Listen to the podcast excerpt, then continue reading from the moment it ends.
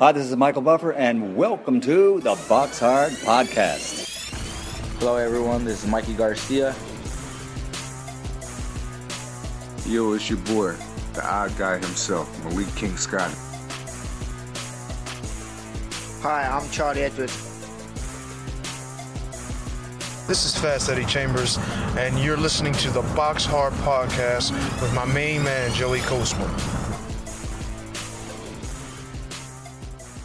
Hello, everybody, and welcome to episode 149 of the Box Hard Podcast. I'm your host, Joey Coastman. I'm joined, as always, by the man himself, Mr. Ayaz Sumra. Ayaz, how you doing? I'm good, Joe. Yourself? Very good, my friend. Very good. Let's dive straight into the review part of the show. As always, let's waste no time. We're going to start at a venue in um, in Mexico, actually, in the uh, the Centro de Usos Múltiples in Los Michos. I think it's Los Mochis, actually. It was it really started quite well there, then kind of fizzled out. The uh, the Spanish doesn't doesn't do me too much justice there. Um, Carlos Cuadras, he actually picked up the vacant WBC Latino Bantamweight title. Um, it was also his 37th win. He's got three losses and one draw. It was a technical decision after seven rounds against Ricardo Nunez. Uh, the referee deducted one point from Nunez in the third round and also another point in the sixth round. Cuadras was actually cut over both eyes from head clashes. So um, a technical decision there. I'm guessing probably the cut from the headbutts on Cuadras ended up halting the fight. Um, that's it for Mexico. Moving over now to the Grand Casino in Hinckley, Minnesota, USA. One fight to mention over here, actually.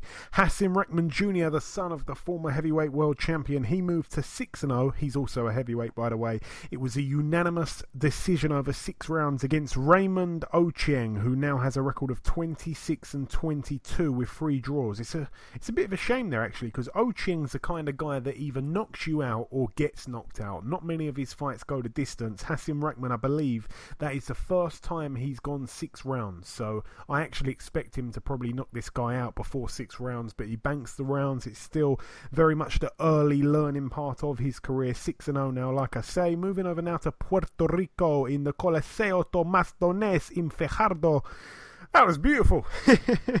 um, one fight to mention over here: Subriel Matias. He has now moved to 11 and 0, all 11 wins by knockout. He actually knocked out the former Amir Khan bogeyman, Mr. Breidis Prescott, who's now 31 and 14. It was a TKO in round four for Subriel Matias. He may be one to watch. Like I say, 11 and 0 with 11 quick. Um, Moving over now to the big one, actually. It was on BT Sport at Windsor Park, Belfast, Northern Ireland, United Kingdom. Let's start with the undercard quickly. We have Isaac Lowe. He moved to 15 and 0. He's got three very controversial draws. It was a points win over four rounds against Jose Hernandez, who's now 4 and 28 with one draw. Conrad Cummings picked up win number 14. He's got two losses and a draw. It was a win against Nicky Jenman on points over six rounds. Sam Maxwell moved to 9 and 0. It was a retirement, actually. His opponent, Chris Truman, retired on his store after three rounds. Um, a good win there for. Mr. Sammy Maxwell. Marco McCullough moved to 20 wins. He's got four losses. It was a points win over six rounds against Jordan Ellison. Um, Lewis Crocker moved to 7 and 0, a points win over 6 against William Warburton, one of my favourite journeymen. That's his 138th loss. Luke Keeler picked up win number 15. It was a points win over 8 rounds against Dwayne Grant, who only had a record of 2 and 4 with one draw. Like I say, Luke Keeler now 15 and 2 with one draw. Stephen Ward beat Steve Collins Jr. for the vacant BUI Celtic light heavyweight title. So that was an eight round points win there for Stephen Ward. Now eight and zero. Um, yeah, and now the big the big main free fights. Let's talk about Ayaz. We're going to start with um, with Christopher Rosales against Paddy Barnes. Actually, obviously Rosales, the man that um, you know that that that dropped Andrew Selby in the first round of their fight, and then went on to lose pretty much everything after that. Um, and then, of course, one of his other losses came on British soil, also against Kal Yafai. And then one of his other losses, I think, was very early on. It was on points. Um, he, you know, he come to the UK once again, and he won this time. Obviously, a KO in the fourth round against our very own, or Ireland's very own, Paddy Barnes. But I like Paddy Barnes. When I say our own Paddy Barnes, I'm talking about the fact that he's been on the show before, so you know he's he's a part of the Box Hard family now. He was KO'd by a right hook to the body, a little bit of a step too early for for Paddy Barnes. Ayaz It was a shame though because he dared to be great, of course, but ultimately um, it just wasn't to be his night. Um, yes, it wasn't his night, but I mean, obviously, it would have been a dream come true for Paddy Barnes to win, obviously, because it's in Belfast, obviously his uh, home country as well. But with Paddy Barnes, obviously, is his um, sixth fight. I mean, it's still a learning game. He's been in. The, he's, I mean, he's been. He's had. He's got a very good amateur background. But I mean, it would have been. It would have been nice for Paddy Barnes to win this. But I mean, he'll come back, and I think he'll win a world title in the future. Hopefully so. Um, I do like Paddy Barnes. Um, yeah, it, it just I don't know. It's hard to say because I think he had the beating of the guy, but the size was such a factor that he just couldn't deal with it. And the fight itself, I mean, Paddy Barnes was was having to mix it up early on, and that was the wrong tactics. But I don't think he really had a choice when he got in there. The way that Rosales was putting the pressure on him, I think you know he made him fight when he didn't want to, and you know that that was just never going to work out well for Paddy Barnes. Obviously, he had a bloodied nose in the very first round, I believe it was. It could have been the second actually, but very early on. Um, like I say, the size difference, Rosales literally looked about three weight classes bigger than Barnes. He was much stronger. He certainly had more power on the end of his punches, it would seem. Barnes then in you know in that fourth round, he landed his own body shot um, but then he left his own body wide open for a big right hand, and it, it literally landed right in the solar plexus, right in the middle, right on the button of the belly button. And Barnes just went down like he got shot, to be honest. I mean, the bell went literally a couple seconds later, so if Barnes did get up, then he'd have been saved by the bell. He'd have gone straight onto his stall, but he just could not get up to save his life. He really couldn't. But um, yeah, very sad um, to, to to see him to see him get knocked out like that. It was a beautiful body shot, though. Take nothing away from Rosales. Success finally comes for him in the UK. But yeah, Paddy Barnes is it's kind of hard to to work out what he does now because obviously he's quite an old guy at that weight. I mean, he, he turned pro very late. He was at three Olympics, which is a 12 year cycle. Um, you know, he's turned pro now, obviously, and he wasn't even ranked in the top 15. But, you know, Frank Warren did his magic and he managed to get him the title shot on some kind of special contract clause.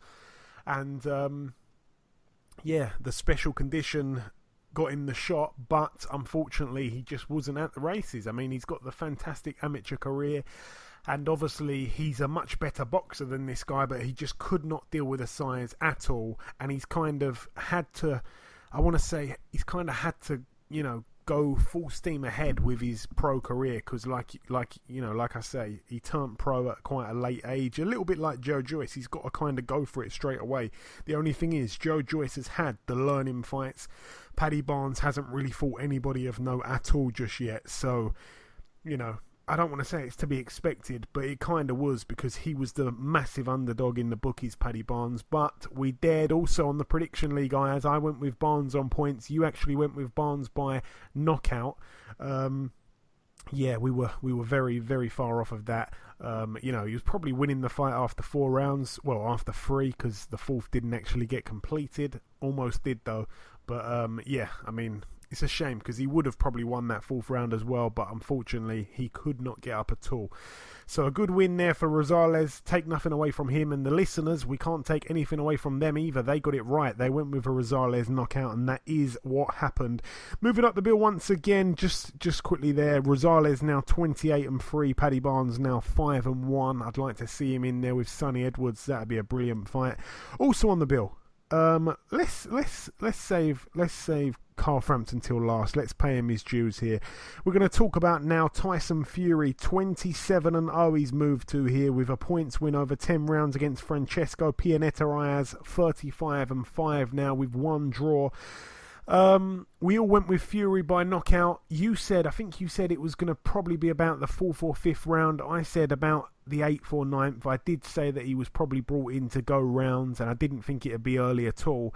And to be honest, um, as the fight went, it seemed like the knockout just wasn't going to come. And then, you know, in that tenth round, obviously he survived the round completely fine, and that was it. It went to points, so we all got that one wrong. Um, just, just the fight itself, though. I mean, it was pure dominance from Fury. Um, I've got to be honest. I don't think he really um, you know, he really went for it. I don't think he really overexerted himself. And as I said last week, I thought that, you know, Pianeta was brought in here to be quite a durable opponent and take Fury a few rounds. We all predicted a knockout, like I say. Um, he didn't really seem to tire, in my opinion, although some people think that he did. But I felt that he probably answered a lot of questions, not just to the you know to the fans, but also to himself in terms of conditioning. He certainly proved himself of having a decent gas tank, and you know even if he's not in the best shape, but he didn't do too much in southpaw, which I found um, a little bit surprising, to be honest. Um, usually he likes to really go into Southpaw for long periods in a fight, but this fight, I think the first 10 rounds he fought in Orthodox. Oh, sorry, not the first 10, it was a 10 rounder. The first 8 rounds he fought in Orthodox, and then the final 2 he seemed to switch it up in Southpaw. Obviously, um, Pianeta was a Southpaw, so maybe maybe that was the reason that Fury fought in Orthodox the most. But. Um, yeah, I mean, you know, a, a, decent win for Fury, won every single round. I feel like he certainly needed those rounds before, obviously, signing for the fight that he signed, which we're going to get onto a little bit later when we mention the news. But um, he certainly needed the rounds. And this fight here, um, it was decent. It was decent. I mean, he took a few shots as well. And to be honest, I'd like to see him probably have one or two more before the fight that we're going to talk about. But you know the time's not there. He's he's going for it. So um, all the very best to him. But yeah, a dominant win. It just it just wasn't the most captivating fight I've seen. What did you make of it, Ayaz? Fury Pianeta. I mean, it was it wasn't the greatest fight, but to be honest, we all knew that Fury was going to win. I personally thought it was going to be an awful. Fury's going to do it in style, but I mean, it's good that he went ten rounds. The reason why is it's good that he's gone ten rounds is because it's that ring rust that he's had for such a long time. We're going to be talking about the big fight that's just been announced, obviously, which is the big one, and I think that is gonna that's gonna help him advantage. Obviously, with Fury, um, he did in the fight. He did look he looks in good shape, but he still needs to lose a bit more pounds. And obviously, I personally think before the big fight, I personally thought he should have fought in April time, and I personally think they should have one more tune-up fight before this big fight. But I think it was a good. I mean, it was a good win for Fury. Well done to him at the end of the day. Yeah, for sure. All the very best to Fury. Twenty-seven and zero oh now, and um, yeah, I mean, he's got his two wins. Uh, you know, it's probably a little bit soon.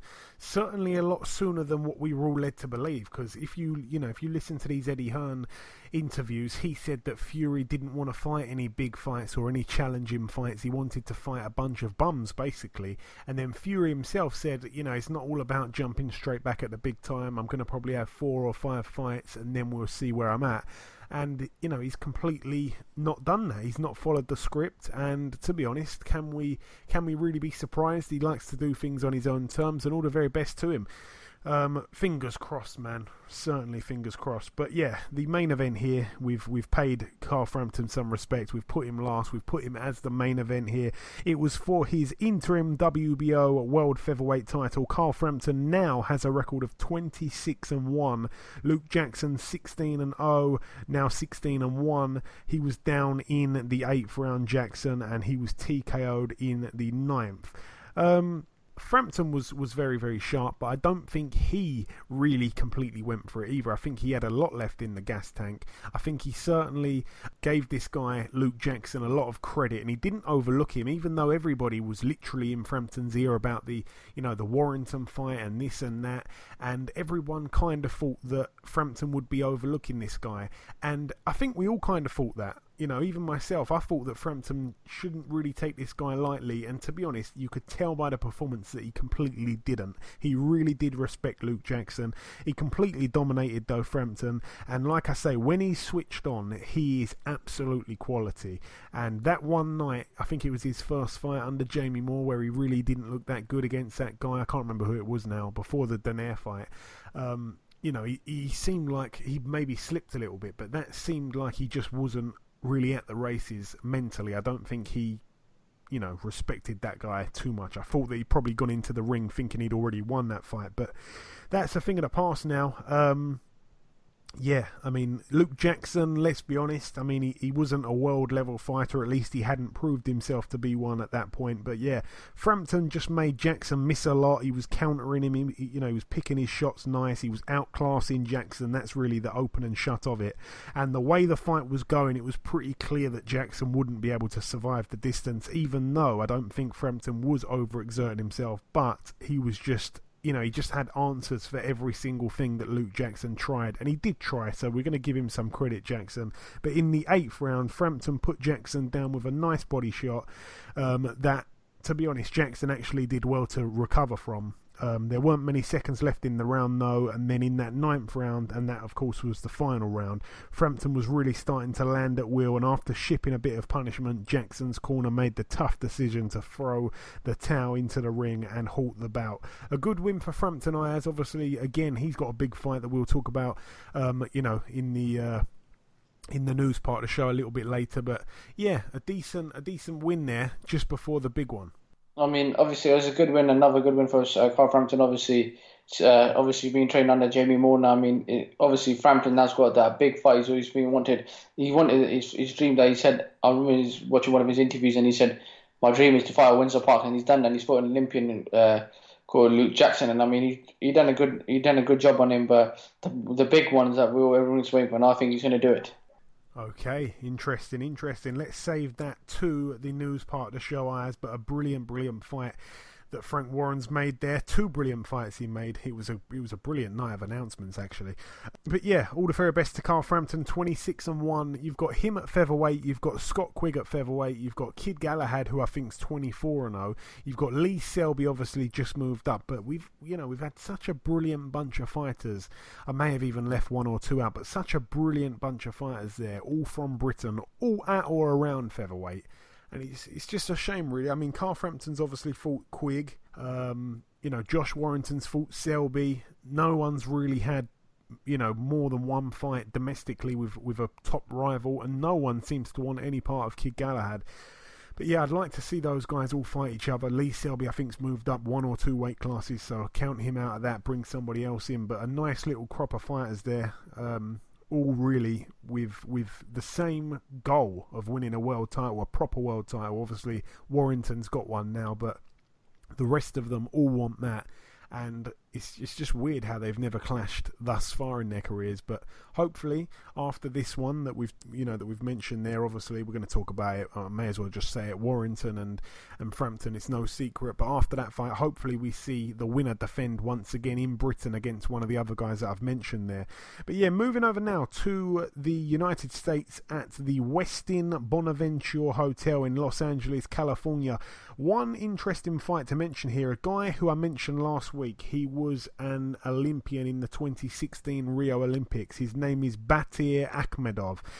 Um, he was 4 0. He got in there with Ishmael Barroso. Now, like I say, Ishmael Barroso, to take him on in just your fifth fight, you've got some balls, my friend. And Akhmedov certainly had to show his balls. He was down in the third round himself, but then he put Barroso down and out in round 9, so a KO there for Akhmedov in the ninth round of a scheduled 12. Ishmael Barroso now 20 wins, 3 losses, and 2 draws. And Akhmedov now 5 and 0. Certainly showed some courage there. But like I say, Barroso, a real danger man, had this guy down in the third round. Akhmedov showing his balls early on in his career there. A real gut check there.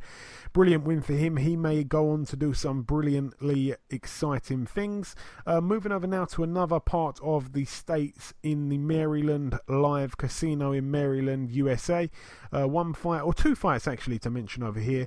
Michael Fox, he was on our show last week, the six foot four inches tall, um, super lightweight. God knows how he makes the weight. He actually beat the former world champion Demarcus Chop Chop Corley, who now has a record of 51 and 32 with one draw, a unanimous decision in favour of Michael Fox, now 18 and 0. A very nice guy he is. All the very best to him. Also, top of the bill, Demond Nicholson actually moved to 19 and 3 with one draw. He KO'd in six rounds Isaac Rodriguez, who now has a record of 25 and 3. This one was for the WBC United States Super Middleweight title. Coming down to the final bill, I believe now. This one happened at the Ocean Resort Casino in Atlantic City, New Jersey, USA. A few fights on the undercard. It was quite stacked, actually. Shakur Stevenson picked up win number eight of eight. It was a unanimous decision over eight rounds. He beat Carlos Ruiz, who now has a record of 16 and 5 with two draws. Jason Sosa, the former world champion, um, the man that lost obviously to Lomachenko in his last loss, he picked up a win here, 21 and 3 with four draws. Now a unanimous decision over eight rounds against Reynaldo Blanco, who now has a record of 14 and 5. Uh, Jesse Hart moved to 25 and 1, a real impressive knockout. I've actually seen it. It was a third round TKO against Mike Gavronski, who's now 24 and 3 with one draw. Gavronski was down twice in that third round, so a brilliant win there for Jesse Hart. He's looking to get back at the top once again and try and challenge for a world title, whether it be a rematch with Ramirez or not. And the top of the bill, Bryant B.Y. Jennings, 23 and 2, now 24 and 2 he actually TKO'd Alexander Dimitrenko in nine rounds. Dimitrenko now 41 and 4. It was for the IBF International Heavyweight title and the vacant WBO NABO Heavyweight title. Um, Dimitrenko was really, really up for this fight. Actually, um, he he managed to knock Bryant Jennings down in the fourth round, which is quite shocking to be honest. And Dimitrenko was down twice in the eighth round, and then once in the ninth round, where the bout was ended. So a good win there for Bryant Jennings. Another gut check for him, and very surprising actually to see him down. Um, you know, when you think about it, he went the distance with, with, with Vladimir Klitschko and Dimitrenko. I mean, I don't rate him too much at all, to be honest. But credit to Dimitrenko, but more credit to Bryant Jennings for getting the win. But that's really it for the reviewing. Just before we wrap up part one, the last thing to do, of course, is to welcome our very first guest. Ladies and gentlemen, please welcome the new IBF Super Featherweight World Champion. It's of course Mr. Tevin Farmer. Tevin, welcome back on the show, champ. How you doing, man? Thanks for having me. It's always my pleasure, Tevin. It truly is. So, Tevin, first things first, actually, I want to go back in time to last year. Um, you know, we're not going to go into specifics about it, obviously, but the world knows that, you know, you ended up being shot in your hand. Incredibly, only four months later, you're in the ring fighting for a world title. Um, you know, that was incredible in itself. But in the fight, in many people's eyes, including myself, you more than did enough to win that fight. And obviously, the fight was in America, but shockingly, when the judges revealed their scorecards, you were on the bad end of a split decision and you ended up losing the fight. It gets worse. Obviously, your opponent then went on to fail a drugs test. At that point, Tevin, mentally, it's a very tough thing to overcome. I guess you were probably wondering what on earth you needed to do to win uh, to win a world title and how you know you got given such bad luck. Did it take a while for you to kind of you know get over that whole thing? Uh, I would say it took probably like a month. Yeah, yeah. It's obviously a very unfortunate thing you know, to, to happen to you there. But, you know, that was all in 2017. I guess it was a bad luck year for you, really. Um, 2018 is where it all changed, of course. You and Billy Dib finally signed to fight each other. The fight gets made in Billy's backyard of Australia. You travelled out there and fought him for the vacant title. Before the fight, though, um, you tweeted something along the lines, I think it was in Fight Week, you tweeted something along the lines of you were feeling real funny about being in Australia. You said that they were on some some slick shit did something happen that we don't know about Tevin before the fight?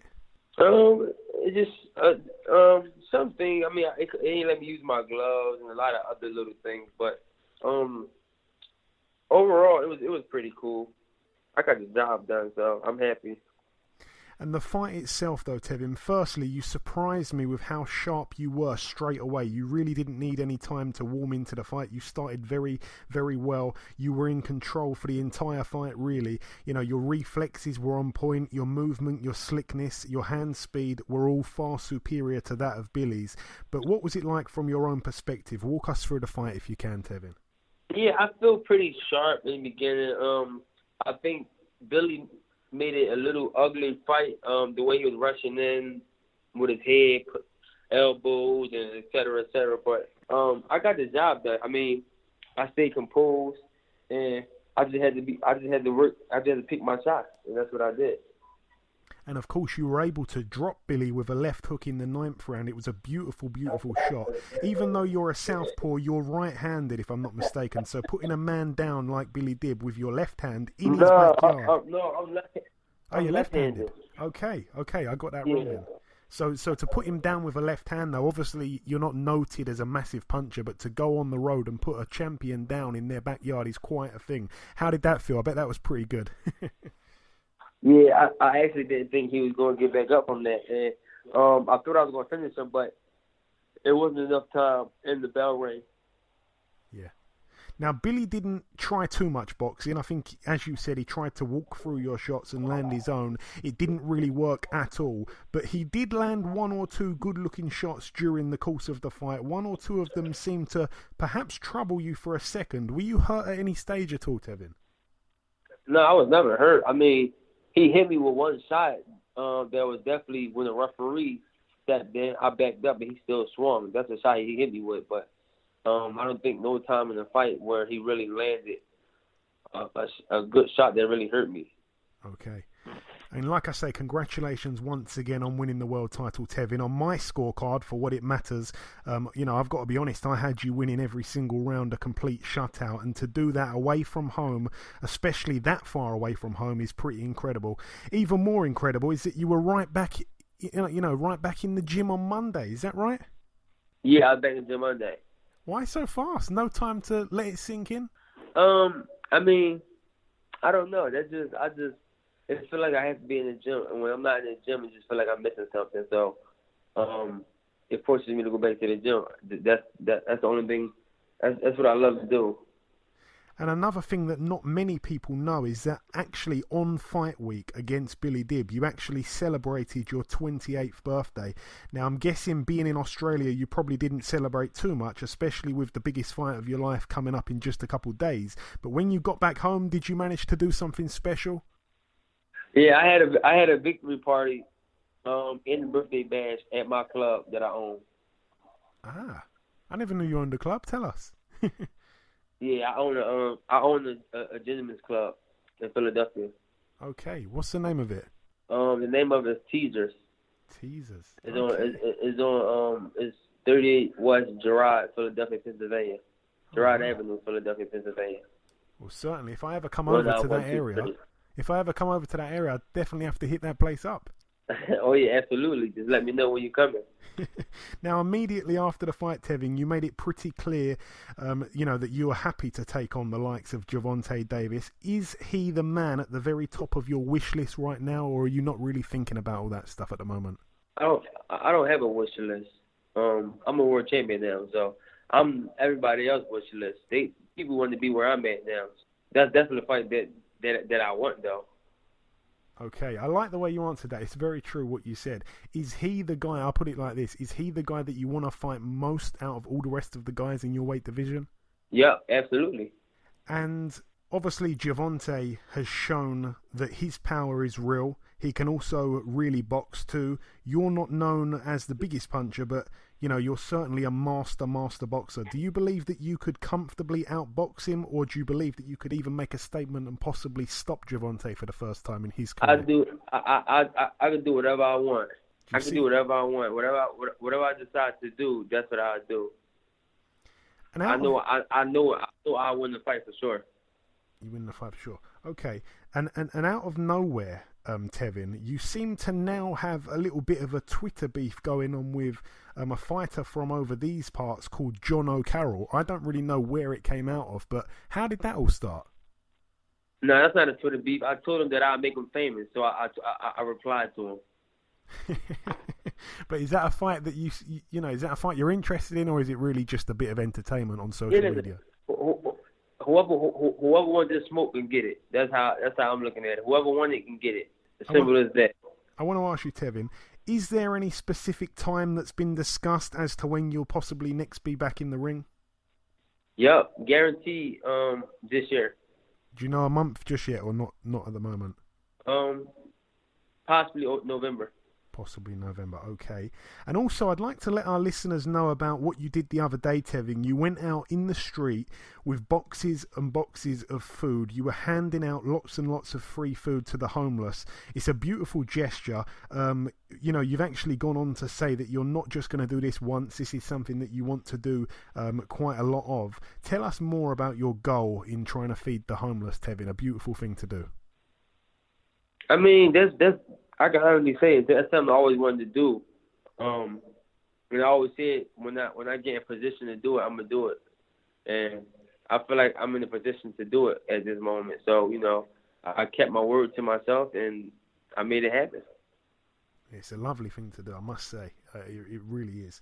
Um, I also saw you tweet something else um, the other day about, um, you know, because you lost four of your first 12 fights as a professional, you hope that you've inspired other boxers who've got a few losses to not give up. Obviously, you know, you're only limited to a certain amount of characters on Twitter, but do you have any kind of more direct message to the fighters out there that could be listening to this that have got a few losses and are perhaps thinking about hanging up the gloves? What is your message to those guys I to keep going? I mean, I mean, I shouldn't I shouldn't have to say much. My story speaks for itself. I think anybody that anybody that's really motivated or anybody that um that want that want it bad could just um read about my story or anyone that know my story will already know. Like if if if if, if I was in that position like which I was once in my life and I've seen somebody with losses and make it to make it to a world title, they won't have to say anything to me. I take it upon myself. They're like, damn, if he can do it, I can do it. If they don't have that mindset, then something's wrong. But yeah, I, I just like I say, brilliant for you know for handing out the food. Brilliant to to send out a, a, touching message like that to a you know to boxers that may be in a hard place at the moment. Um, you've been there and done that and rise to the top of the world now. So unbelievable stuff. And just Yeah. before I let you go, Tevin, um, is there any kind of message that you want to send out to anybody at all? Like, is there any you know, is there any closing message or words for for the likes of Jono Carroll, the likes of Gervonta, anything at all? Uh, I ain't got no words for them. I got words for the fans, man. They just keep supporting me, and um, I'm gonna keep I'm gonna keep putting on keep doing my thing. Yeah, because I know that when you went out to Australia, even though you know you, you kind of beat the hometown hero, if you like, a lot of Australian fans have really took to you now. So you've got a fan base out there in Australia. You've got a fan base in in in in America, of course, as well, and even in the UK. In the certainly UK. loved. Yeah, that's it. See, you said it. You know it. you're loved all over yeah, the place the now, UK, yeah, yeah, I think we're right out of your mouth. The UK, man, the UK love me. Like I like I got a lot of fans and supporters over there. Yeah, you truly do. I, I would definitely like to fight over there one day. Hey, we need you here. We truly do. We really do, Tevin. It'd be a it'd be a brilliant, brilliant thing. But listen, it is always my pleasure speaking with you. It truly is. Keep doing what you're doing, my friend. Congrats once again on becoming a world champion. Because believe me, it was long, long overdue, and we'll certainly catch up sometime soon, Tevin. Absolutely, man. Thanks, man. I appreciate you. Okay, now it's time for part two on this week's show. This part, of course, the news part of the show. Ayaz, what do you have for us this week? Yes, the main the main news is that Deontay Wilder will face Tyson Fury in Las Vegas. Yeah, um, Tyson Fury certainly let it slip out when he was getting in Wilder's face. I mean, that was quite bad. um, you know, we knew straight away. Even though Frank Warren said that all details are going to, you know, going to be getting announced, he let it slip. It's going to be in Las Vegas. Um, a little bit surprised actually to see Tyson Fury go on the road. Some people saying it's a bit of a cash out. I mean, there's no way in this world that he's going into that fight actually thinking, yeah, this is a cash out. I'm just going to get my money, get knocked out, and then, you know, retire. That's just not going to happen. He doesn't think like that. He will certainly think he's going to win. And I guess he's probably going over there for the more money, I'm guessing. I mean, that can only be what it is. You've got BT behind him now. I'd imagine that if they used their pulling power, they probably could have done something. But then again, you know, I almost forgot there. Obviously, you've got the champion splits and all the rest of it. So the man with the with the uh, you know, the advantage in the negotiations would have been Deontay Wilder. So he's going on the road to Las Vegas. We're not quite sure of a date yet. We're hearing lots of rumours about November. If that is the case, then that's not too long. I think Fury went straight on holiday, if I'm not mistaken, after his win. So he really needs to get back in the gym and he needs to really, really work out harder than he's been doing in these two comeback fights because this is such a monster fight. And to be honest, in my honest opinion, I'm the biggest Fury fan out there. Aside from um, from the Stig, if he's listening in his cab, then um, then he may he may be a bigger Fury fan than me. But for me, I think it's probably a little bit early, and I think it's very risky. But I certainly can't write Tyson Fury off. You know, I wrote him off for the Klitschko fight, and the way he dealt with him was unbelievable. The only thing is, in my opinion, Wilder doesn't have much boxing skill, so Fury will be able to outbox him without even using up too much sweat, to be honest. Now, the only thing is, what happens when you frustrate Wilder? Because Wilder, time and time again, has been outboxed and he hasn't really shown any signs of frustration. He still believes he's going to land that haymaker of a shot that he's got in that right hand where he can just completely knock, you know, knock a building out. And if he lands that, and he always has. Every single person he's fought, he's knocked out. Obviously, you know, Stiverne went the distance and then he knocked him out in a rematch. Everyone's been knocked out. Everyone who's fought Deontay Wilder is a professional. So, will he land on Fury? I just can't see Fury as good as he is staying away from that right hand the whole fight. But if he does, then he wins the fight, no question. He shuts out Deontay Wilder. But it's just a case can he stay away from that big right hand? Because Deontay Wilder's so unorthodox, he's so wild and reckless, and he won't care about Fury's shots coming back at him. That's another thing. You know, we saw, um, you know, a great technical boxer in Luis Ortiz do what he did, and Wilder had to respect his power. He couldn't go gung ho in there and there was a bit of a fear factor that if he went a little bit wild, got a little bit reckless, Luis Ortiz would land, and that is what he did a few times in that fight. Luis Ortiz, he nearly stopped Wilder at one point, but Fury doesn't really have that power, so I think that Wilder will probably see how his boxing goes, but when he realizes that he's being outboxed, probably after a couple of rounds, then he goes reckless because he won't care about what Fury's throwing back at him. And it's just a case can Fury use his reach and stay on the back foot and just dance around. Can he do that for the 12 rounds? Because if he can, then it's his fight. But if at one point he gets clocked with that right hand, it's night night Vienna. It seriously is. Um, just quickly, Ayaz, what's your thoughts on that one before we ramble on too much? Obviously, the fight's not even got a date yet. Um, I think it's a very good fight, which I think Fury may do it. I think Fury can win that fight. Okay, short and sweet from Ayaz. I certainly want that to happen for sure. But yeah, the other fight, the other fight that you've got for us, Ayaz. Obviously, they announced it a little bit after that. I kind of gave it away there. Um, Frampton Warrington, obviously for Warrington's IBF featherweight title once again. Um, it's not really. I want to say it's not really been announced as heavily as Fury Wilder. Um, Frank Warren said it's pretty much done. I'm not quite sure if everything's you know signed, sealed, and delivered just yet. But a brilliant, brilliant fight. We'll we'll talk a little bit more about that if and when it happens. So um, a good fight there. I'd, I'd probably, well, I'd, I'd, definitely tip Warrington. Sorry, not Warrington. I'd, I'd certainly tip Carl Frampton to win that fight. As I'm guessing you'd probably agree. Yes, I'll agree on that 100. percent Yeah. Um, what else have you got for us, Ayaz? I'm I'm almost reeling off the news myself. Um, David Price has announced his um, his next opponent, Sean Turner, in Belfast on October the fifth. Yeah, um, Box Nation have also bought the rights to that fight. Um, I'm not sure if they need to do that now. They've got a little bit of a partnership going with MTK, if I'm not mistaken. So they've announced, if you like, that they're showing that fight. Do you know what I?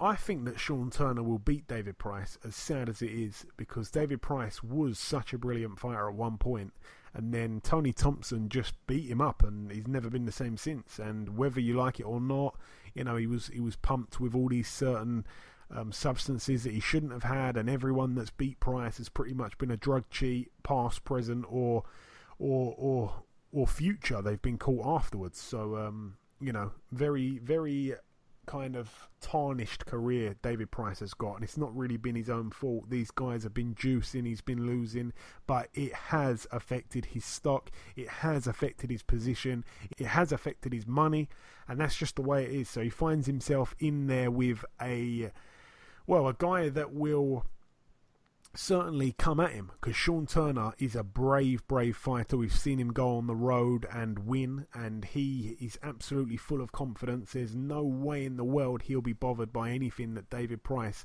you know, would say or can do or anything like that. He will stand there and fight with him toe to toe if need be. Obviously, all the advantages are with David Price: the power, the size, the you know, the reach, everything like that is with David Price. But will he fold under the pressure? I mean, we'll have to wait and see, but I'd probably tip Sean Turner to win. And I tell you what, if Price loses against Turner, it's curtains. It's, you know, he's fighting for his career at this point. Um, you know, he's had too many losses now, David Price, all to decent fighters. But if he loses to Sean Turner, who is not a European you know, European level fighter or anything like that. If he loses to him, he's a domestic level fighter. If he loses to him, it's, it's over for David Price. So a must win for him. All the very best to him. May the best man win. Okay, another news that's come out is that Gary Spike O'Sullivan will face David Lemieux on the Gennady Golovkin versus Saul Canelo Alvarez undercard. Brilliant, brilliant fight. Um, you'd have to say Lemieux's probably probably the favourite, even though Spike O'Sullivan's obviously a massive friend of the show, a great, great guy.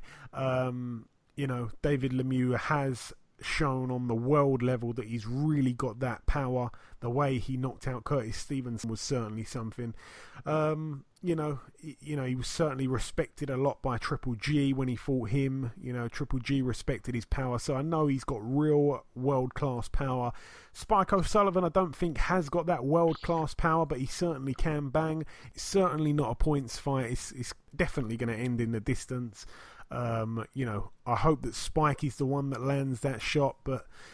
Um, you know, he got completely exposed against Billy Joe Saunders, David Lemieux, and um, you know that's just not the way that Spike can box. He can't do stuff like that, so he's going to come and fight him. It's a brilliant, fan-friendly fight, and I'm looking forward to it. But hopefully, Spike O'Sullivan gets the job done. Yep, and finally, the last news is that the World Box Super Series will once again do a cruiserweight tournament. Yeah, the second season's going to be also at cruiserweight. No real idea of what's happening yet with Usyk and all his belts. If he vacates them, then there's just going to be loads of guys fighting for vacant titles, so I'm not so happy about that. And if he doesn't vacate them, then there's going to be no belts involved at all. But you bet your nads that um, I'm guessing probably the WBA is going to throw in a few titles just for the, the laugh of it, really, to be honest. That's what I call it, the laugh of it. Um, if you look at the guys that were involved in the first in the first cruiserweight tournament, which brought us some fantastic fights, but you know, it didn't really take the US audience by storm. It did a few things over here in the UK because of the hardcore boxing fans. It did the business in Eastern Europe, but to be honest, it didn't do anything in America. And these other guys that are just under the first eight that went into the original tournament, the other guys that are just under that, they're even less known. So I don't understand why it's happening again at cruiserweight. Any other division would have been fine. Why is it happening at cruiserweight? In in in the original cruiserweight tournament, we had Usyk undefeated, Gassiev undefeated, Briedis I think had a loss on his resume. I could be wrong by that. Um, we had what's the what's the Cuban guy's name? Perez. He he was in it. I think he had one loss to Povetkin, but he was a good heavyweight um, in in tremendous shape, a new you know a new born again um, cruiserweight in in brilliant brilliant shape. We had an absolute knockout killer in Dorticos. We had an absolute knockout killer in the Russian Hammer. What was his name again? Um, what was that guy's name? I had the guy that fought Dorticos and got knocked out. Kudryashov, that was his name. So yeah, we had we had some real killers, and loads of them were undefeated. But now, when you look at the guys, if they're not going to use the same eight, then you're looking at a real sorry bunch of names, and no one really knows about them. Even the hardcore of hardcore boxing fans don't know some of these names. Um, I'm not going to reel them off, but you can go and have a look. If if they're not going to use any of the same eight, then the next eight are absolutely awful, and you've got to bring in people like Steve Cunningham You've got to bring in people like Jean Pascal, who now fights at cruiserweight. We don't want to see that. Um, And if they bring in the same guys, then who really wants to see those guys fight again? Aside from, there's one fight I'd like to see out of all the guys involved. I wouldn't mind seeing Briedis take on Gassiev. That's the only fight I wouldn't mind seeing. But aside from that, I don't want to see Kudryashov again. I don't really want to see Dorticos again. In fact, Dorticos was quite fun you know, fun to watch. Maybe him, but aside from that, I don't want to see all the rest of these guys. I'm absolutely devastated that they're doing this. Thankfully, the first time they did this whole World Boxing Super Series thing, there was only two weight classes. Now there's three. So let's just pretend that there's really two, and this is just a bonus. That's the way I've got to look at it to get through this. Cruiserweight, why, why, why? Nobody knows. Only the Sauerland Bros. It is what it is. Is that, is that it for the news? Ayaz my rant's over on that. Yes, that's it for the news. Okay, thank you, Ayaz. Moving over now to the Emirates Arena. It's not the Arsenal Stadium, it's in Glasgow, Scotland, United Kingdom. This is an MTK Global show. Um, what do we have on here? What do we have on here? One fight really to mention. Ronnie Clark, 21 and 4 with two draws, recently beat Zelfa Barrett, took his O. He's in a 12 rounder against the amateur standout David Oliver Joyce, who's 7 and 0. This one's for Ronnie Clark's IBF European Super Featherweight title. A real good fight there for David. Well, for the fans actually, but for David Oliver Joyce, this is a real gut check. Just eight fights in. All the very best to both men there. Ronnie Clark, you can't really not like him. He'll fight anyone. He'll turn up with a red ponytail. And obviously, it's in Scotland, so he's got that extra push behind him. But he's got fans that will travel all over the UK, no problem, and they won't have to travel far. So I'm expecting a big crowd there for Ronnie Clark. Um, also on the bill, we have Chris Jenkins, 19 and 3 with one draw, takes on Dara Foley, who's 15 and 2. That one's for the WBA Oceania Super Lightweight title. We don't usually see that belt contested in in Scotland. Um, yeah, that's that's really it for that one. A good fight there. That's a ten rounder. That one. Uh, that's it for that one. Moving over now to the the Minneapolis Armory in Minnesota, USA, we have Willie Monroe Jr., 22 and 3. He takes on Javier Maciel, who's 33 and 6. I think they were supposed to be getting Vanes Martirosyan in, in in a few with a few days' notice for that fight. I'm not quite sure what's gone on there. Uh, also on this bill, we have Jamal James, 23 and 1. He takes on Mahonry Montes, who's 35 and 7 with one draw. And we also have on this bill um, the the guest on last week's show, Caleb Truax, former IBF super middleweight world champion. He looks for win number 30. His record 29 and 4 with two draws. He takes on Fabiano Pena, who's 15 and 10 with one draw. Of his 10 losses, he's been stopped nine times. So I'm expecting Caleb Truax to get a knockout here. Also, the brother of Gary Russell Jr., Antonio Russell, his record 11 and 0. He takes on Nick Otieno, who has a record of 31 and 14. That should be quite interesting. That's an eight rounder there. And also, the I think it's a. I think he's Ghanaian. He's certainly an African fighter. I think he's also an Olympian. His his record's five and zero with five knockouts. His name's Efe Ajagba. and his record, like I say, five and zero with five knockouts. He takes on heavyweight Curtis Harper, thirteen and five. I remember Harper giving a real a decent account of himself to Chris Arreola when he was completely, completely the huge underdog and outsider, and he gave him a real fight. That's a six round contest there. Um, moving over now to the Grand Hotel de Kinshasa in the Democratic Republic of Congo.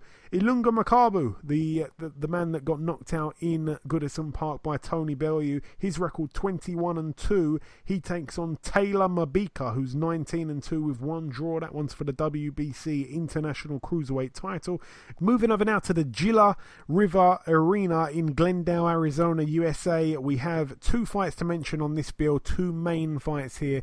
This card obviously shown on ESPN in the States and also on Box Nation in the UK. We have top of the bill Raimundo Beltran, 35 and 7 with one draw, friend of the show. He defends his WBO World Lightweight title against the former world champion himself, Jose Pedraza. No one's really seen him since he got knocked out by Gervonta Davis that night. I think it was back in January of 2017, if I'm not mistaken. Um, that's that's going off the top of my head there. But Jose Pedraza, a real good fighter, a man that I think at the time we actually tipped to beat um, to beat Gervonta Davis. But yeah, he, you know, he came up short there. He got absolutely outclassed and beaten up. And now he's back in there with Raimundo Beltran, a real, real, real good fight. And I'm actually tipping Jose Pedraza to get the win here. Uh, we haven't gone to the predictions, but I think he wins that fight, even though I hope Beltran wins because he's a friend of the show. 12 round contest, of course, there.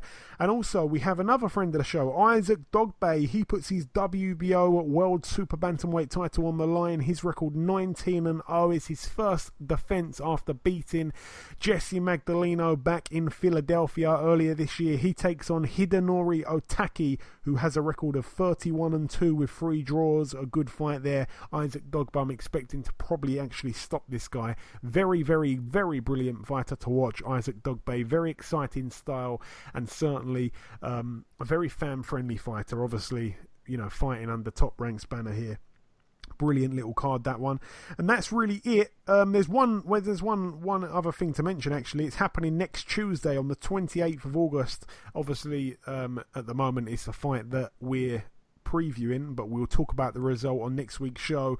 It's happening in a place called Nakhon Sawan in Thailand, and we have Chayaphon Moonsri. I think he's got a couple of other names, but the main thing is he's the WBC World Minimum Weight Champion. His record 50 and 0, baby. It is tied with Floyd Mayweather's record. If he wins and he beats Pedro Taduran, whose record's 12 and 1, if he wins this Moonsri, he moves to 51 and 0. I want him to retire if that happens. He needs to walk away from the sport, having beaten Mayweather's record by one, and he can retire. I don't want to see him lose anytime soon, but all the very best to Chayaphon Moonsri. Please move to 51 0. Please better Floyd Mayweather's record. It will do us all a massive, massive favour. All the very best to Chayaphon Moonsri please get to 51 and 0 on Tuesday, the 28th of August, next Tuesday. After this weekend, obviously, we'll talk about the result on next week's show. But that really wraps up the previewing. Just before we wrap up part two, the last thing to do, of course, is to welcome our second and final guest. Ladies and gentlemen, please welcome the undefeated high flying lightweight prospect, Mr. Devin Haney. Devin, welcome to the show, sir. Thank you. Thank, thank you for having me.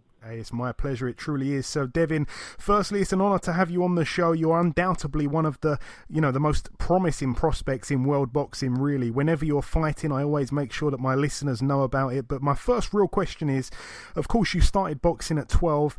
Um, how did it all begin for you, Devin? Why did you take up boxing in the beginning? Um, I actually started boxing when I was seven. Oh, okay. Um, you know, I, I was having a lot of, I was getting into a lot of trouble at school. Um, you know even outside of school, um, I always liked to play. Um, so I was playing pretty much everywhere. And um, you know, one day my dad took me to the gym because he said, you know, if you want to fight, I'll take you to the gym. And you get beat up. And every time, every time you um, fight, I'm gonna keep bringing you back, keep bringing you back.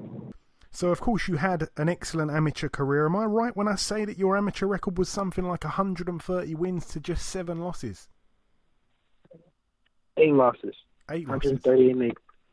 Wow, that mm-hmm. really that really is amazing. Now, obviously, there's an undefeated fighter at the moment with Golden Boy by the name of Ryan Garcia, a man that you know seems to be very popular amongst the ladies, but you know he's a, he's another promising prospect like yourself. Am I right in saying that you beat this guy twice in the amateurs? Both wins were pretty much shutout wins. I actually beat him three times, and um, uh, we fought six times. He beat me three times. I beat him three times. You know, he beat me when I was when we were younger and uh, I, I beat him as as we got older. And you got the wins in like the bigger competitions, if I'm not mistaken, right? Yes, yes, okay. yes. Okay, okay. So as a professional, of course, at the moment you've you've compiled a record of 19 and 0, a perfect record. 13 of those wins inside the distance. You've you've picked up the WBC Youth World Title. You've also picked up the USBA Lightweight Title in your last fight. In that last fight against Mason Menard, you know you made him quit on his stool, and in many ways, making somebody quit is even better than knocking them out. Obviously, Menard's only other recent loss was to the current world champion Ray Beltran. You must have been very happy with your performance that night? Oh yes, um, you know, I, uh, I felt like uh, I, I won in the ring. You know, I, I did everything that I needed needed to do. Uh, I stuck to the game plan, and um, overall, I got the win. and like I say, you've you've got that style where you know I saw your hands down there. You were you were coming at him in lots of different angles. It almost looked a little bit Prince and Naseem like. Um, you know, fantastic performance mm-hmm. there. Obviously, you'll be fighting next Thank on. You'll be fighting next on, on the 28th of September in California. But when I looked to see who's promoting the show, I saw that it's you promoting the show. You're a promoter now. Tell us about this. You're only 19. It's crazy. Yes, uh, I'm, I'm I'm very happy. You know, um, I set the, the the bar high, I set the record, you know, um, as the youngest promoter, and uh, I'm happy to be, you know, promoting my first show. Yeah, real cool stuff there. You'll be taking on a man called Juan Carlos Burgos, who is a very big step up, actually. Obviously, he's a three time um, world title challenger. He's been a pro for almost 14 years. You actually had just turned six years of age when he turned pro, which is quite unbelievable you you probably never thought about boxing at that point. But one other fact is that this guy turned pro on December the 10th. You turned pro on December the 11th. Obviously in different years, but I like to pull my facts out when I can. What do you know about this guy, Devin? Do you know much else about him? Um, you know, I, I know that he when he fought Mikey Garcia, he he put up a, a great fight. You know, it was a competitive fight. Yeah. Um, I feel like he like like he hurt Mikey uh, a few times in the fight. You know, so uh, it's it's a very big step up for me, and uh, I look forward to it. I, I know it's going to be a, a, a great fight and this guy has never been stopped on his three world title challenges. Um, you know, he got a split draw against Roman Martinez. He lost on points in Japan to Hozumi Hasegawa, and then in 2014, like you said, he lost on points to Mikey Garcia in a decent fight. Actually, not too many people managed to go the distance with Mikey Garcia, so this certainly is a huge step up for you. Um, will you be looking to make a statement, Devin, at this part of your career? Do you go into fights, you know, trying to do something that other oh, people haven't done yes, to Yes, of, of course. You know, every fight that I go in, I'm always trying to, you know, out outdo everybody. You know, um, I'm I'm, I'm going in there to, you know, show the world that I that I'm a contender, and uh, I'm I'm I'm up there with the top guys that I uh, that I can compete and beat and beat the top guys. And I want to ask you also, Devin, who are you training with now? I know that for a while you were you, you were involved with Floyd Mayweather Senior. Who are you training with now? Uh, right now I'm just working with my dad. Are you the only guy that your father trains? Yes, yes, I'm the only guy. And you know, my, my dad has always been, you know, working with me ever since I was little. You know, he's been behind the scenes. You know, right now he's um he's my main trainer. Oh, brilliant! How's that going? Very well. Oh, it's it's, it's going great. Excellent, excellent. Now, again, you, you seem to have had a couple of little feuds with other boxers, and you know, there's there's one that everybody's seen on, on Twitter. You've had back and forths with the likes of Shakur Stevenson. I wanted to ask you: Are you guys cool now, or, or, or perhaps not? What actually happened for, for all this to you know begin? You know, uh, I wish him you know nothing but uh, success. You know, keep winning. You know, and um, nothing more but success. You know, I, I don't have a problem with with, with him or, or anything. You know, um you know, he's a, a young, successful, you know, African American boxer, you know, and uh, I have no problem with him. Okay, and also I want to get your get your take on this, and um, you don't have to answer this question if you don't want to, Devin. But this is a, a, a rumor that I've heard before. I've heard that you you had a lot of success in sparring with with with an ex world champion or a current world champion now in Gervonta Davis. Is there any truth in in in the rumors that we've heard over here in the UK about you two sparring session, or can you not say? Oh, you know, um, me and we we uh we had a um sessions, you know, some very competitive sparring sessions, and you know, um, yeah, that's all we have to say about that. Okay, okay. And, and coming down to the last couple questions, Devin, I like to ask this question to everybody that I speak to from overseas. Um, do you have a favourite UK fighter? You know, the, the UK fans like to know this. Are you interested in UK boxing? Who do you like right now, or perhaps somebody from you know from history? Who do you like? Um, I like um, Josh Kelly. Oh, um, okay. I like the I like the guy who's fighting. Um, who's getting ready to fight Nonito. What's his name again? Nonito, Nonito. Ryan Burnett. Ryan Burnett. I like him a lot too. Do you know what? Those are two guys that I uh, probably. Sorry, go on. I don't mean to cut you off. Continue. No, no, no, no. Go ahead. No, I was going to say those two guys that you mentioned there. I'm actually quite surprised that you named them because um, not many people would have seen those guys, you know, on the TV over in the states. They, they don't really have the biggest profiles just yet. They're still, you know, kind of learning on the job, I guess. Especially Josh Kelly. I'm I'm impressed to hear you say that. What you know, what what about these fighters tickles your fancy? What do you like about these guys? You know, those, those guys are are um, the they come up like me. You know, they're they're not real big, but you know they're they're on the come up, and uh, I, I like their boxing skills. You know, I, I think they have a lot of you know natural ability uh, uh, and uh, great boxing skills. So I'm I'm fan I'm fan I'm a fan of those guys.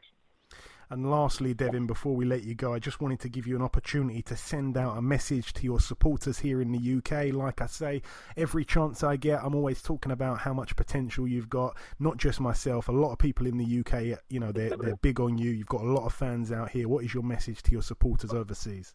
You know, uh, keep, keep supporting me. You know, uh, I get so much love from the UK. You know, I, I, I appreciate you guys. You know, I, I look forward to fighting there sometime uh, in the near future.